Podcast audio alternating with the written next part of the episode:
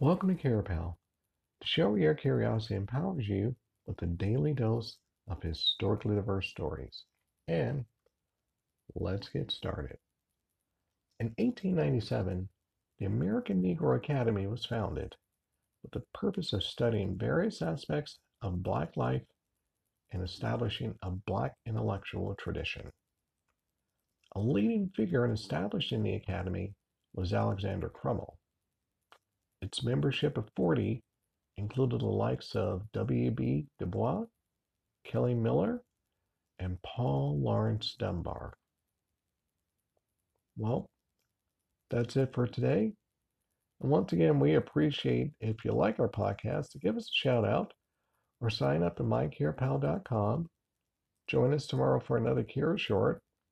Thanks for listening. And always remember, I am my history.